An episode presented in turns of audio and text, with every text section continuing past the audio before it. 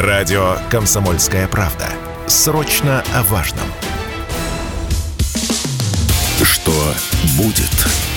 Честный взгляд на 6 декабря. За происходящим наблюдают Игорь Виттель и Иван Панкин. Здравствуйте, друзья. Иван Панкин, Игорь Вейтель традиционно здесь. Ну что ж, друзья. Начинаем наш эфир. Конечно, трансляцию на YouTube вы можете смотреть. Канал радио «Комсомольская правда». Программа «Что будет?» Включайте, подписывайтесь обязательно.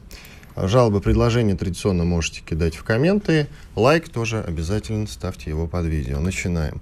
Ну, самая главная новость вчерашнего дня – это массовые обстрелы Украины, безусловно.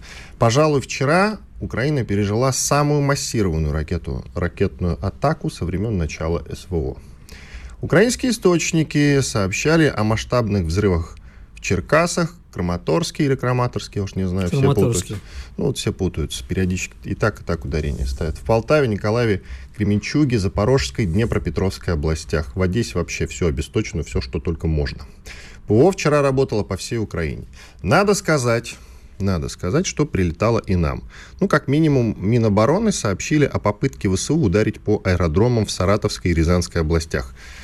Также губернатор Курской области Роман Старовой сообщал о 13 прилетах, но это в области. И ты знаешь, что меня удивило? Что же? Панические настроения вчерашние по поводу особенно атак ВСУ а, по аэродромам Саратовской и Рязанской областях.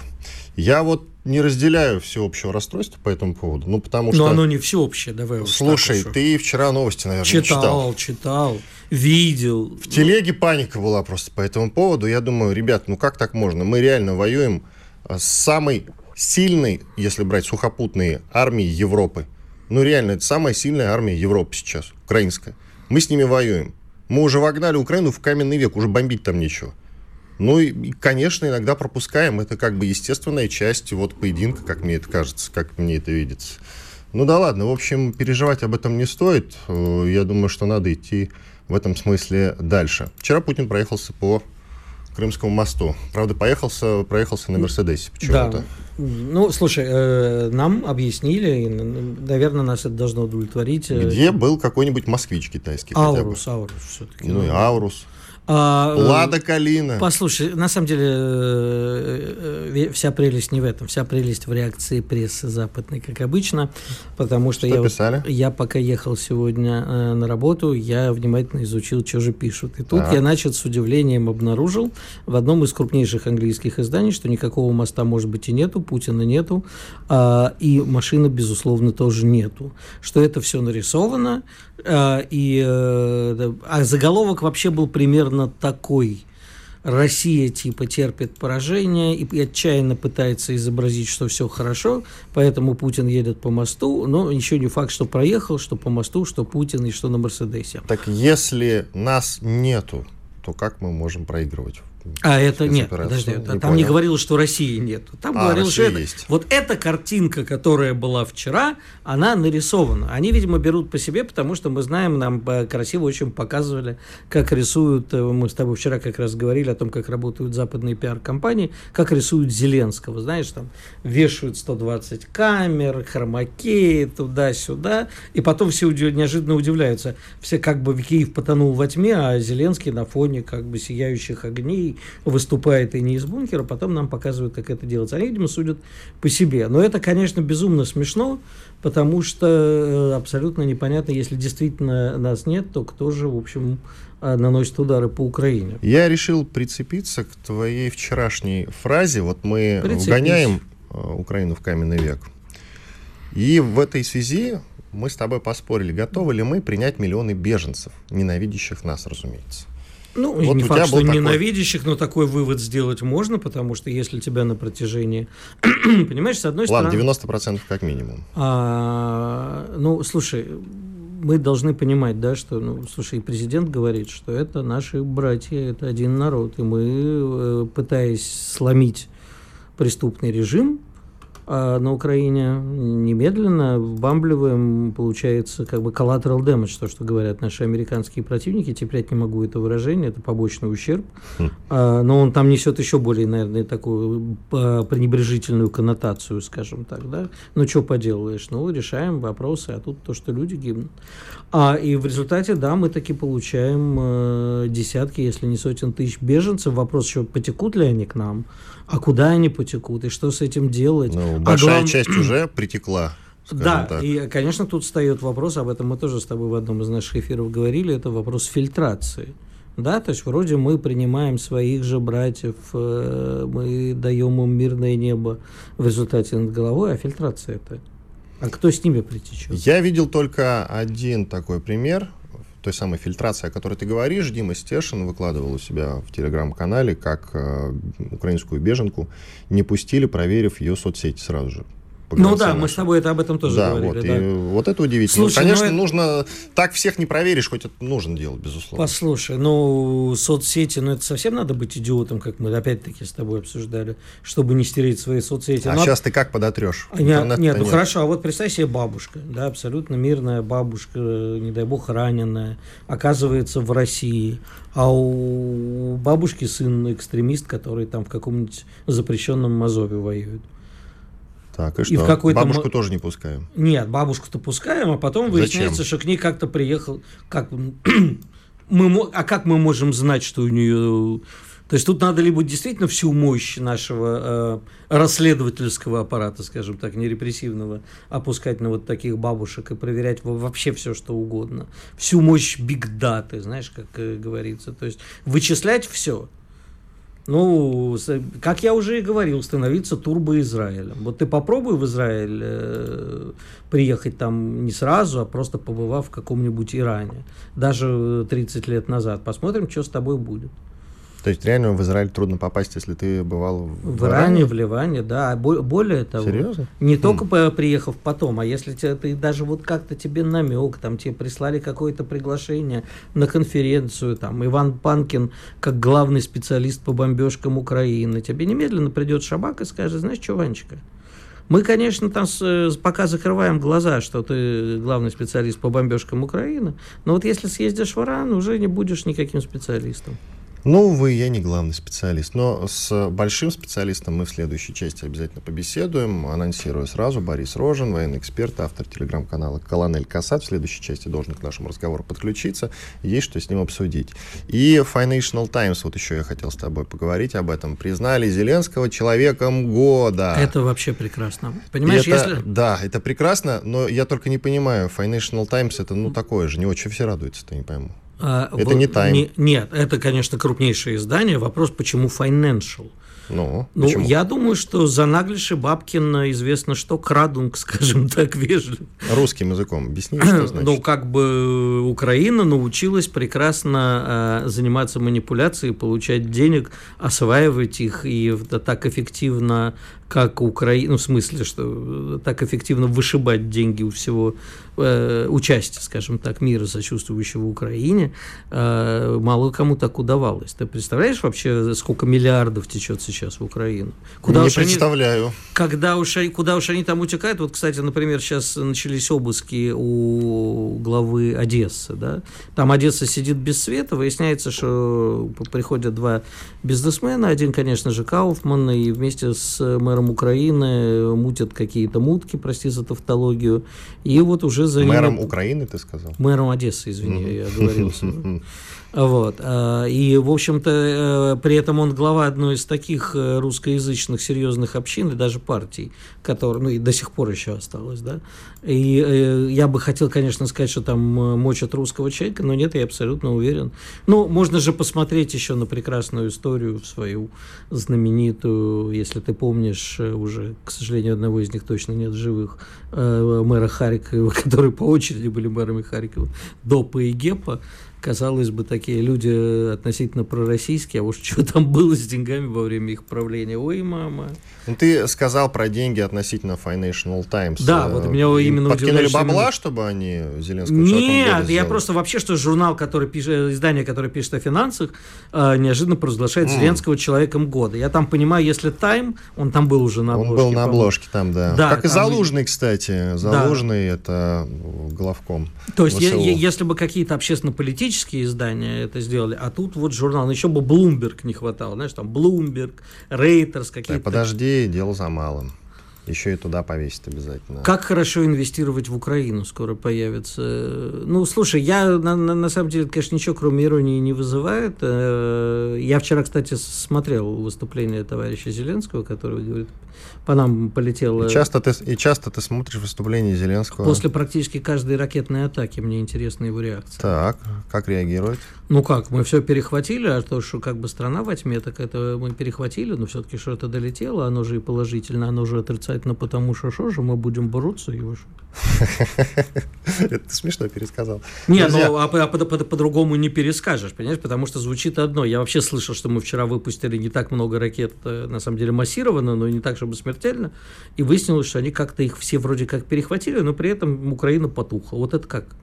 А он постоянно говорит, да, что перехватит. А еще они постоянно говорят, что у русских заканчиваются ракеты. Это вот основная мантра, с которой они выступают. У нас время в эфире сейчас заканчивается. Иван Панкин, Игорь Виттель. Сделаем небольшой перерыв. После этого продолжим. Друзья, вы можете написать сообщение. Плюс семь девятьсот шестьдесят семь двести ровно девяносто семь ноль два. Любой удобный мессенджер для этого используйте. Пишите сообщения интересные, прочтем в эфире и ответим на них. Спорткп.ру О спорте, как о жизни.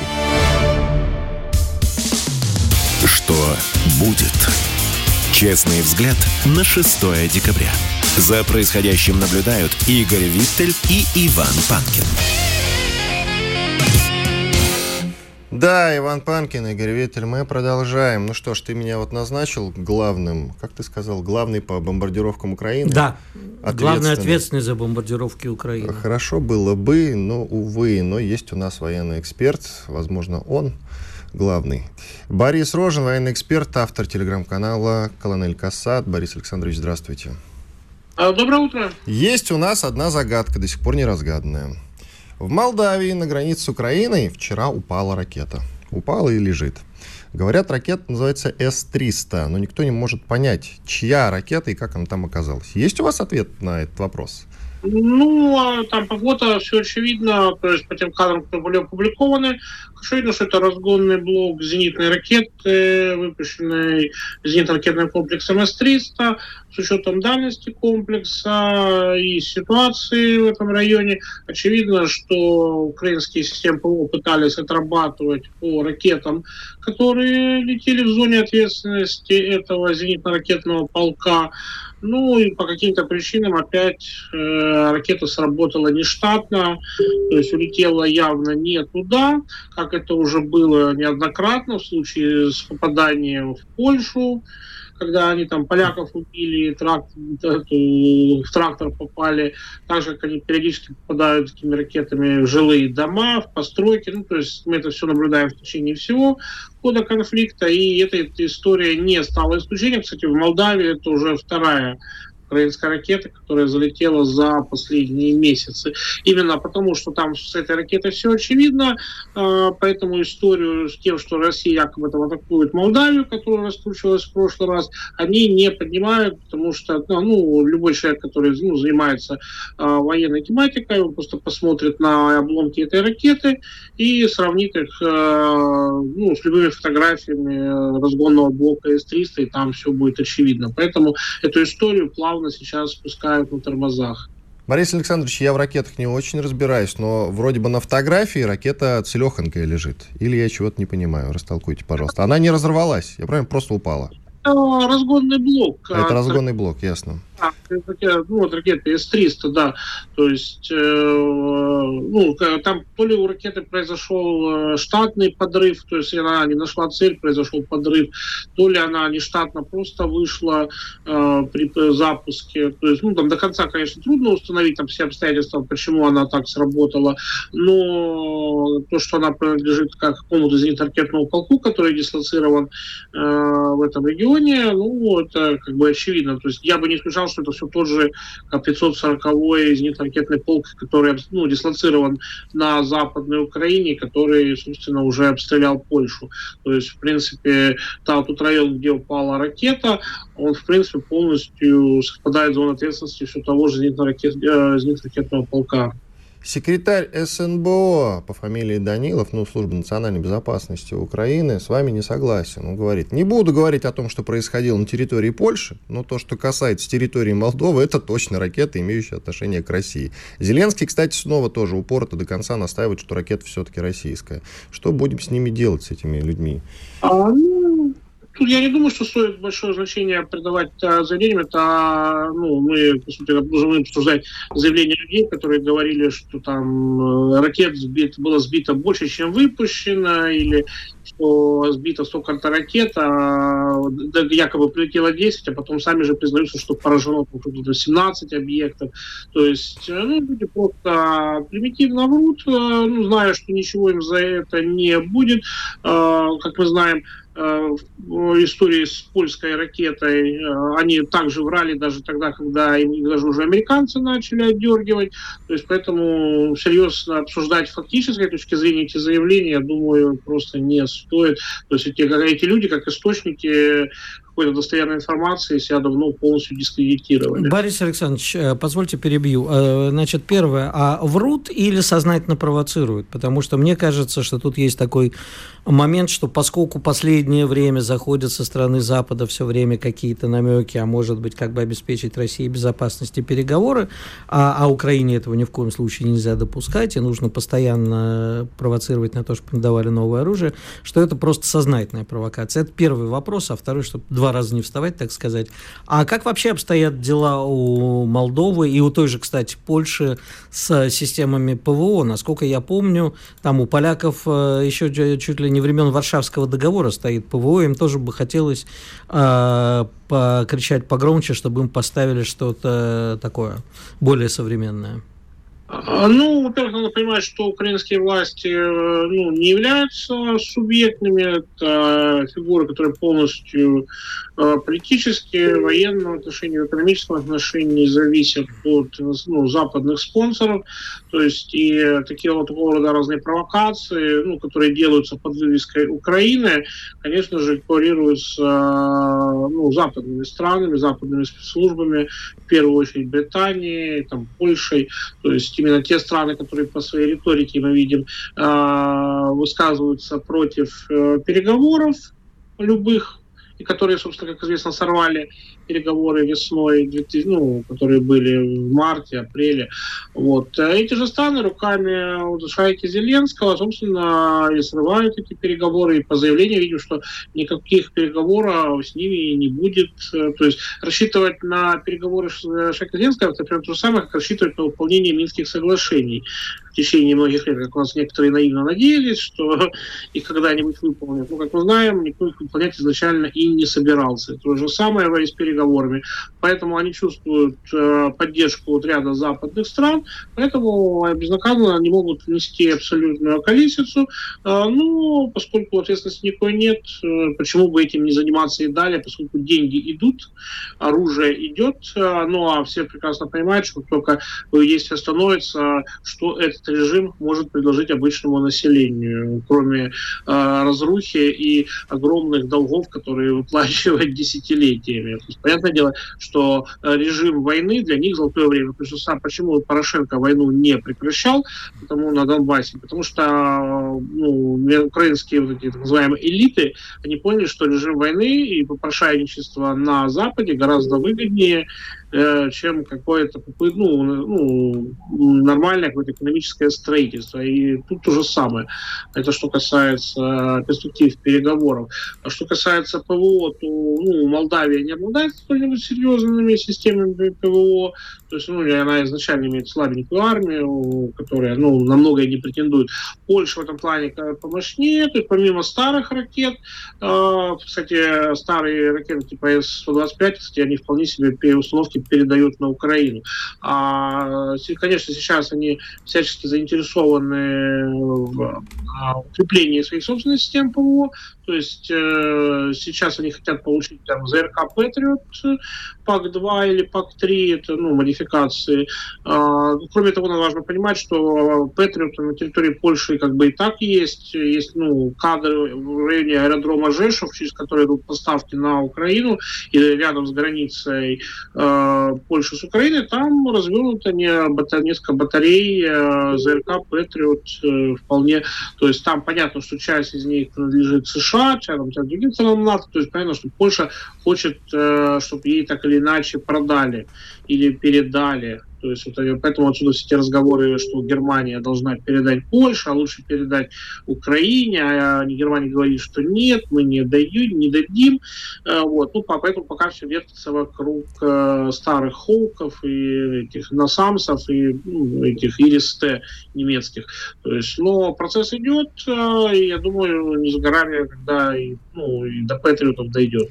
Борис Проще... Александрович, извините, пожалуйста, надо уточнить. США наращивают группировку войск в Польше, хотя мы постоянно слышим от э, Столтенберга, главы Альянса, что ни при каких обстоятельствах, да и от американцев мы это слышали, ни при каких обстоятельствах НАТО вступать в войну с Россией не будет. Тем не менее, вот еще раз повторюсь, США наращивают группировку войск в Польше, там э, доставлено туда около 700 боевых машин, куча солдат, танки «Абрамс», бронетранспортеры какие-то очень хорошие, судя по всему. До этого сообщалось, что громадная группировка была доставлена в Румынию. К чему все идет? Зачем это все? А, ну, опять же, усиливается давление на Россию. То есть, понятно, что если бы не, ядерное оружие, то НАТО, конечно, давно бы уже напало и на Калининград, и на Белоруссию в силу, то есть, ну, НАТО а, за счет того, что там много стран, они, конечно же, обладают преимуществом в количестве обычных вооружений, если брать совокупные. То есть сейчас именно наращивается группировка, которая ну, просто, ну, собственно, вынуждает Россию усиливать свою группировку оборонительную в Калининграде, усиливать свою группировку на наших западных границах, и при этом этом нельзя исключать, что, опять же, будет попытка прощупать возможность, что будет применять Россия оружие, если э, ну, НАТО пытается навязать России некую конвенциональную войну без ядерного оружия, что России было бы совершенно невыгодно. Поэтому тему ядерного оружия Запад постоянно зондирует. То есть, опять же, а угроза какой-то вот именно войны, такой без ядерного оружия на границах России, то есть это Прибалтика, это Калининград, это Белоруссия, то есть это, помимо прочего, это средство давления на Россию. Спасибо. И, и способ ну, вытягивать какие-то части ресурсов России на это направление. Спасибо. Борис Рожин, военный эксперт, автор телеграм-канала «Колонель Касат» был с нами на связи. На ТГ-канал обязательно подписывайтесь. Шикарные вещи. Ну что ж, сделаем небольшой перерыв. Есть еще, кстати, что отрефлексировать на эту тему, но сделаем уже после перерыва. Иван Панкин и Игорь Виттель с вами. Радио «Комсомольская правда». Срочно о важном. Что будет? Честный взгляд на 6 декабря. За происходящим наблюдают Игорь Виттель и Иван Панкин. Да, Иван Панкин, Игорь Виттель, мы продолжаем.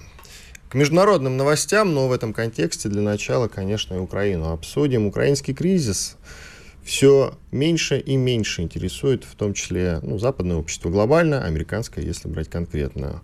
Вот если брать, допустим, демократов и республиканцев, то у тех же демократов а, вообще украинский кризис упал на шестую строчку в списке главных внешнеполитических проблем. В основном их беспокоит изменение климата, предотвращение новой пандемии, терроризм и кибербезопасность. Но и у республиканцев, вот их процент, который сейчас поддерживают э, заокеанский конфликт, 46% вот из республиканцев. То есть меньше половины, представляешь? То есть, а по сути, вот... по сути, Украина реально все меньше, все меньше и меньше интересует тоже американское общество. А я, я предлагаю... бы тут придрался, когда... Да, давай сейчас... Я э, хочу опрос даже на этот счет запилить. Давай. Друзья, стало ли вас меньше интересовать Украина? Вот интересно ваше мнение. Плюс 7 967 200 ровно 9702. Пишите «да» или «нет» на наш общий чат для сообщений. И робот, наш бот, он, собственно, структурирует это и в процентном соотношении нам сообщит. Через любой удобный для вас мессенджер.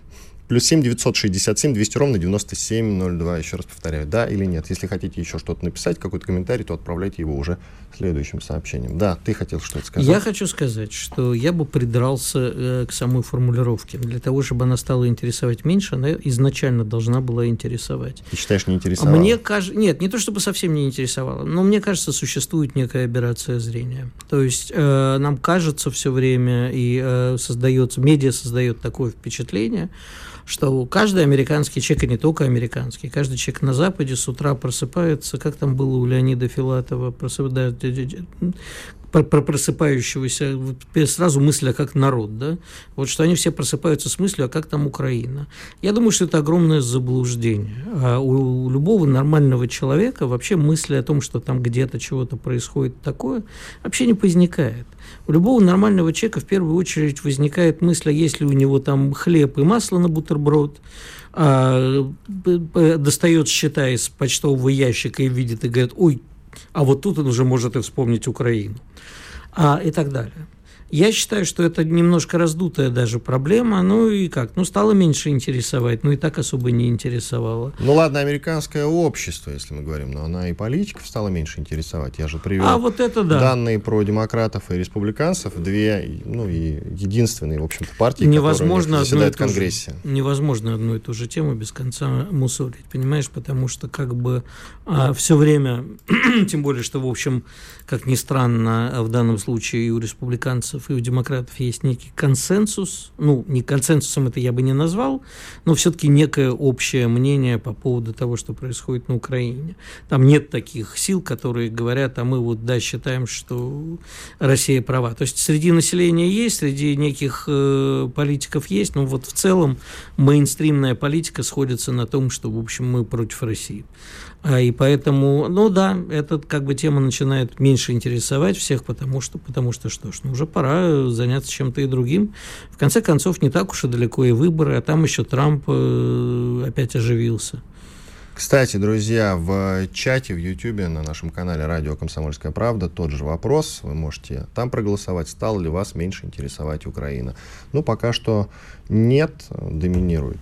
Ну, то есть э, по-прежнему интересует Украина Нет, как ну, тема по- Понятно, что в России это как бы, ну, как тебе сказать, все-таки более насущная проблема. А вот если бы ты жил в Америке, ну хорошо, живя в России, тебя а, волнует там нападение... Проблемы мексиканцев нет. Ну вот. Ну ты расист, поэтому тебя не волнует. Спасибо. Давай теперь к другим немножко новостям, чуть попозже подведем итоги. Ну, как все про международку, так или иначе. Макрон и Шольц, ну, то есть французский президент и канцлер Германии борются за неформальное кресло лидера Европы. Пока что французский президент впереди. Но это объяснимо, он переизбрался на второй срок. А вот что будет с Шольцем в ближайшее время, мы не знаем. И судя по тому, какие рейтинги приходят по Шольцу, я не думаю, что ему светит и дальше быть лидером э, Германии. Что скажешь на этот счет? На этот счет скажу, мы уже с тобой это тоже много раз обсуждали. Действительно идет борьба только не только между Макроном и Шольцем, а практически между всеми, не забывая еще Раши Сунака. А, и а главное, не забывай товарища Эрдогана. То есть, конечно, можно спорить долго, Турция это Европа или нет, но тем не менее, на самом ну, деле... В чемпионате Европы по футболу играет. Значит, Европа. На этом чемпионате мира не играет вообще. А поэтому вообще не считаем Турцию страной. страной. Да, я понял. Да. А, Шольц отличается периодически интересными заявлениями. Вот он сказал, что Германия стремится стать гарантом европейской безопасности. И именно этого от нее ждут союзники. Нет, не этого от нее ждут а, союзники. А, подожди, а кто у нас союзники? Если Америка, то ни в коем случае Америка не хочет, чтобы Германия стала гарантом европейской безопасности. Если он говорит о какой-нибудь там Польше, Польши, то тоже Польша не хочет, чтобы Германия стала. А, в общем-то, я и не уверен, что Англия... Это все, знаешь, разговоры в пользу бедных, кто из них лидер. На самом деле, никто из них не лидер. Они не, сейчас не представляют такой значимый... Но в этом смысле, если выбирать э, из того, что мы имеем, Макрон все-таки лидер в Европе. Эрдоган. Ну, то есть, как, как ты судишь о Макроне? По числу звонков Путину? В Тогда числе... да. Вот, э, если как... Знаешь, кто главный европейский лидер? Кто чаще позвонил Владимиру Владимировичу? Тогда да.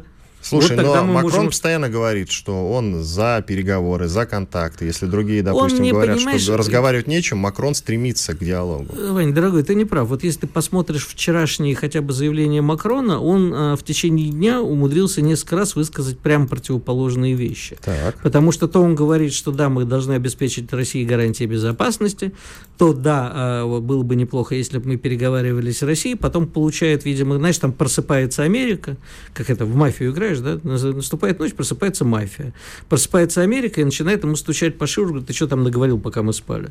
Ну, либо там другие партнеры по коалиции условные ему по голове стучат.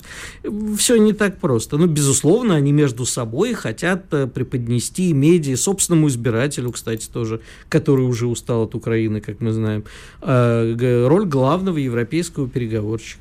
В этом смысле напрашивается все-таки раскол в Европе или нет? Да, в смысле напрашивается раскол. Опять-таки придаю русской формулировке. Он и был всегда. Ну, Понимаешь, как сказать, всегда. это всегда казалось... вот, Евросоюз сколько уже живет, существует здравствует? живет, существует, и Маастрихтские соглашения, и все это. Только, понимаешь, как выяснилось, мы еще, вот помнишь, мы с тобой говорили про Грецию?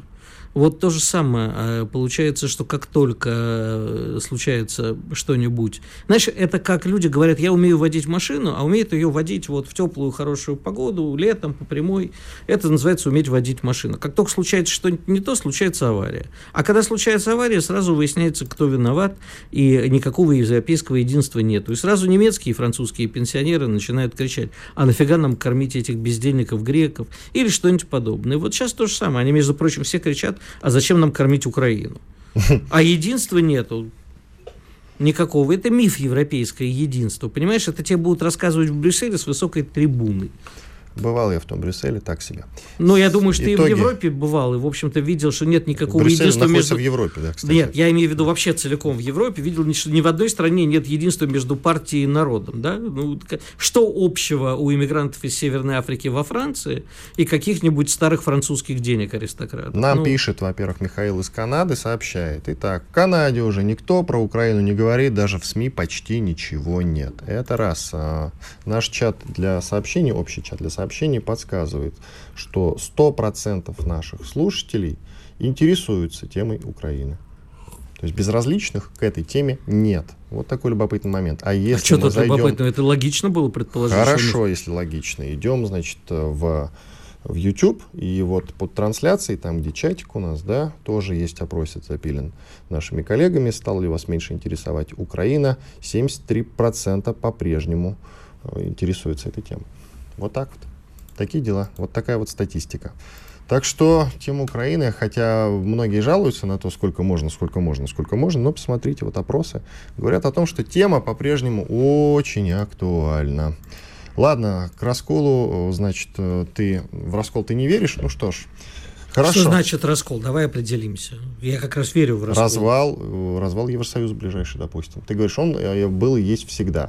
Но тем не менее, еще раз повторю, Евросоюз-то вот он стоит, нерушимый. Ним Нет, смотри, порядке. еще раз, ну да- давай тогда с терминами. Что называется раскол? Расколется он формально, скажет там Евросоюз, все, мы расходимся на 27 или сколько Да. там независимых государств. В том числе из-за такого, Украины. Нет, такого не произойдет, конечно. А то, что как бы Украина суще- триггером, по-твоему, не способна послужить в этом Нет, смысле? а то, что как бы у каждой страны существует, практически у каждой страны или блока стран существуют свои интересы, которые не ничего общего в интересах, значит, э, скажем так, у Польши с, у, с Украиной, это у Польши с Германией практически нет общих интересов, кроме как Украина. Все. А я считаю, что раскол А и в разойдутся принципе, ли они из этого в Евросоюз? возможен. А я считаю, что нет. Ну ладно, смотри, берем Можем Венгрию. поспорить. Берем Венгрию. Ну, это, знаешь, это на перспективу несколько лет. Мы а про вот смотри, забудем. это не раскол Евросоюза. А вот может ли выйти Венгрия, сказав, что, ребята, вы, честно говоря, заколебали? Да и Польша может выйти. Польша вряд ли, потому что Польша все-таки идет в русле Они европейских очень тенденций. самостоятельные. А вот венгры скажут, ребят, вы как-то вот со своей ценой на нефть, с крышечкой, и вот со всем этим мы пойдем отсюда, ладно? Ну вот А она по и станет а уже второй дороге- ласточкой. А по дороге прихватим еще кусочки шести стран Евросоюза. Вот Венгрия станет второй ласточкой после Великобритании, и кирдык этой вашей Европе наступит. Я так вижу, по крайней мере. Иван Панкин, Игорь Виттель. Мы сейчас уйдем на небольшой двухминутный перерыв. Оставайтесь с нами. Радио «Комсомольская правда». Мы быстрее телеграм-каналов. Что будет? Честный взгляд на 6 декабря. За происходящим наблюдают Игорь Виттель и Иван Панкин. Иван Панкин, Игорь Виттель, мы продолжаем. А, Значит, на телеканале и на агенте «Дождь» вышел, э, вышел фильм Константина Гальденцвайга. Константин Гальденцвайг долгое время и совсем недавно уволился с телеканала НТВ. До этого проработал там около 12 лет, кажется. Я помню, да, эту историю. Так вот, э, и, значит, выпустил он э, фильм для телеканала иноагента «Дождь». Называется он «Необыкновенный фашизм. Можно ли сравнивать современную Россию и гитлеровскую Германию?» И, знаешь, я чуть-чуть просмотрел, я прочту, собственно, о чем фильм. Все месяцы, пока идет война, растет число жертв, меняют облик разрушенных городов Украины и линия фронта на ее карте. Единственное, что остается неизменным, риторика Москвы о неонацистах, фашизме и необходимой якобы денацификации украинцев. Каждый из этих терминов за прошедшее время превратился в лишенное смысла ругательство. Журналист Гальденсвайк взялся сравнить происходящее в России сегодня с тем, что когда-то творилось на родине этих понятий в Европе 30-х годов. О многом от Освенцима до Сталинграда по сей день известно любому школьнику. Но как возникали эти режимы? Что они собой представляли? Уместно ли сопоставлять миллионы погибших тогда и нынешнюю трагедию? И вот, если таймлайны открыть под видео, это ну, тайм-коды, если кликнуть, да, ты переходишь вот на именно этот нужный фрагмент в видео. Так вот, там, смотри, сравнение идет. Вот на 56 минут. Единственная Германия, но единая Россия. До Холокоста, с чего начались концлагеря. А, Значит, 90-е у россиян и 20-е у немцев. Откуда берутся фюреры? А, Что такое фашизм? Вот, собственно, о чем фильм. Как тебе? Ну, э, как? А ты знаешь, хорошо. Хорошо Пусть думаешь? открываются. Я тебе повторю то, что я тебе говорил вчера по другому поводу. Хорошо, пусть открываются. Пусть люди знают. А новых сторонников они себе не навербуют. А это смотрят люди, которые э, уже и так свое решение приняли, они определились. Для остальных людей, которые, может быть, не совсем понимают, с кем нам приходится иметь дело, это очень хорошо, потому что люди э, удивятся, мягко говоря, прямо мягко говоря, и э, поймут, что, в общем, о чем тут разговаривать. Понимаешь, э, бесполезно же, понимаешь, вот эти все наши э, вопли э, про 8 лет, где вы были 8 лет, они для нас с тобой значат, для наших единомышленников. Этих не, переку- не перекуешь. Понимаешь? Этих не перекуешь. А может, те- ты а тех, перекуешь? кого еще можно перековать, э, вот те э, оговариваются в эфире и немедленно получают по голове и правильно, потому что, наконец, они тоже поймут, с кем они имеют дело. Вот так только и всего. Смотри, может быть, и перекуешь. Надо только подумать как. И вот задумался об этом Андрей Клишес, глава комитета по госстроительству и конституционному законодательству Совета Федерации. Он заявил газете «Ведомости», что власти могут разработать меры, которые сделают нахождение за границей менее комфортным для россиян, уехавших из страны с начала частичной мобилизации. Ну, в том числе, конечно, подумают и о всяких журналистах, в том числе телеканала и, и на агента «Дождя», которого мы не так давно тоже вспоминали добрым и не очень словом. Собственно, вот, э, допустим, А не об этом речь пускать... идет. Я понимаю, я тебе в общем говорю. Надо же думать о том, что делать вот с такими людьми, как Гальденсвайк тот же, например. Его можно пускать обратно в Россию в том числе? Можно ли подумать над тем, как сделать его жизнь за границей тяжелее? С учетом того, что они там на одном месте задержаться не могут. Их гонят уже из Латвии. Мы вчера Слушай, этот момент мы обсуждали. это все проходили. А, и таким образом сделали из тех, из кого не стоило бы, прости, пожалуйста, национальных героев. Ну, был, высылали же Солженицына. А в результате Солженицын оказался национальным героем. Я не знаю, как к этому относиться. Мне кажется, что тут не вопрос пускать. Понимаешь, первое Он человеческое... национальным героем стал в Вань, 90-е. первое человек... Да. для части населения, для части населения был тогда. Ну, пожалуйста, я это время-то застал и хорошо помню, понимаешь, чтение Солженицына под партой даже в школе. А это очень сложный вопрос. А не делаем ли мы им большую услугу? Как говорила Анна Андреевна Ахматова, хотя там, против Бродского я уж точно ничего не имею, какую биографию делают нашему рыжему? Я не знаю. Вот честно не знаю, потому что, естественно, человеческое желание дать по морде. Я вообще за самосуд вместо э, государственных каких-то решений. Вот сказал человек такое, получил в морду, сволочь. А вот чтобы государство, я даже сторонник, э, противник смертной казни, понимаешь, потому что я считаю, что, не дай бог, что всегда говорят, а вот что ты будешь делать, если у тебя такое в семье? Да сам убью. Нет, ну правда, потому что как бы, э, я не знаю, это делать им героическую биографию. Заниматься как бы, ну хорошо, да, э, давай снимем фильм. Почему у нас, кстати, к нашему вопросу опять-таки, а где у нас фильмы, которые подробно объясняют, ну, безусловно, не в такой формулировке, да, что такое действительно настоящий фашизм. Вот так, чтобы до нутра проняло. Вот так, чтобы отсмотреть... Э, э, Иди, отвер... смотри, можно Ну, нет, я, я сейчас про современность говорю, да? Вот э, на самом же деле, знаешь, кого наняли англичане в свое время э, для того, чтобы снять фильм э, об освобождении концлагерей? Как ты думаешь? Ну, кого? Хичкока. Я видел фильм, который начал монтировать Хичкок, потом в результате демонтировал не он, называется «И падет тьма» психа из концлагеря? Нет, ну вот ты зря сейчас смеешься. Понимаешь, такие вещи, этим должны заниматься профессионалы, этим должны заниматься люди, которые знают, как делают такие э, фильмы, да, и вот, а мы ничем не отвечаем, мы с тобой тут сидим и хихикаем, обсуждаем, не пойми что. Хорошо, смотри, давай еще подробно обсудим все-таки предложение или анонс, скажем так, от Клишеса, он, вот его цитата. Многие из них сбежали, но продолжают работать в российских компаниях дистанционно. Можем ли мы менять закон в этом плане и ограничивать схемы, которые позволяют людям работать там за рубежом, а деньги получать отсюда? И мы не можем понять, платят ли они налоги, а это, прости, пожалуйста, как? Это мы как-то не можем понять, платят ли они налоги. Ну, у нас... знаю, Клишесу это объясни. Нет, ну смотри, существует... А он пусть и Мишустина у... Нет, я тебе объясню. У нас существует достаточно большое количество э, межстрановых э, налоговых обменов, да, то есть информация... Э, мы до сих пор обмениваемся, информ... кстати.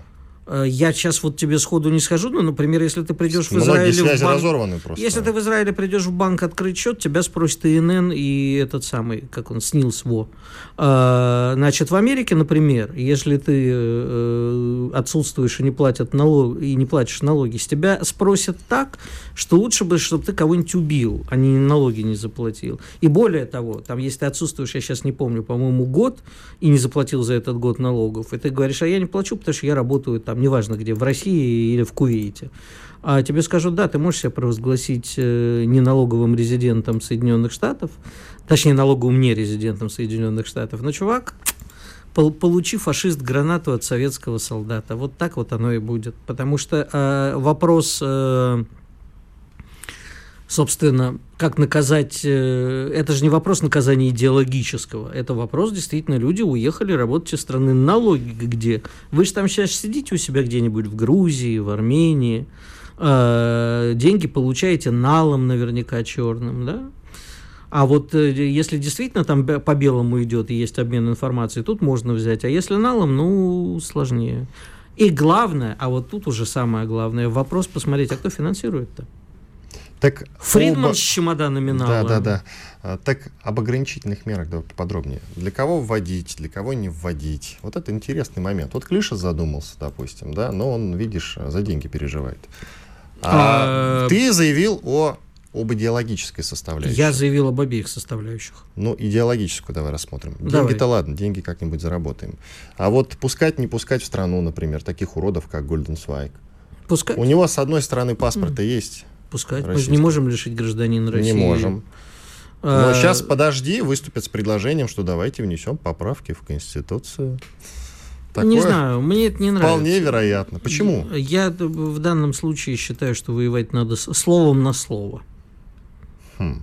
А, а вот то, что эти люди... Как воевать словом на слово, если человек сидит за границей, ему плевать. Он даже может российские СМИ не читать. Ну, хорошо. Мы что ты не... можешь ему мы... ответить Мы же не заочно. идеологически снять такой же фильм и показать. Значит, э, пускать его на территорию России запретить мы не можем. И если вот эта вот э, мерзость появится на каких-нибудь российских каналах, телеграммах, э, каналах или чем-нибудь еще, за это уголовно... Дождь читается российским телеканалом. И вообще а за, вот сам это... фильм, за сам фильм-то можно привлечь, кстати. Есть соответствующая а вот как статья. считать, если люди говорят, мы э, и с самого начала говорим, что мы помогаем украинской армии, как он может считаться российским каналом? Это в какой вселенной?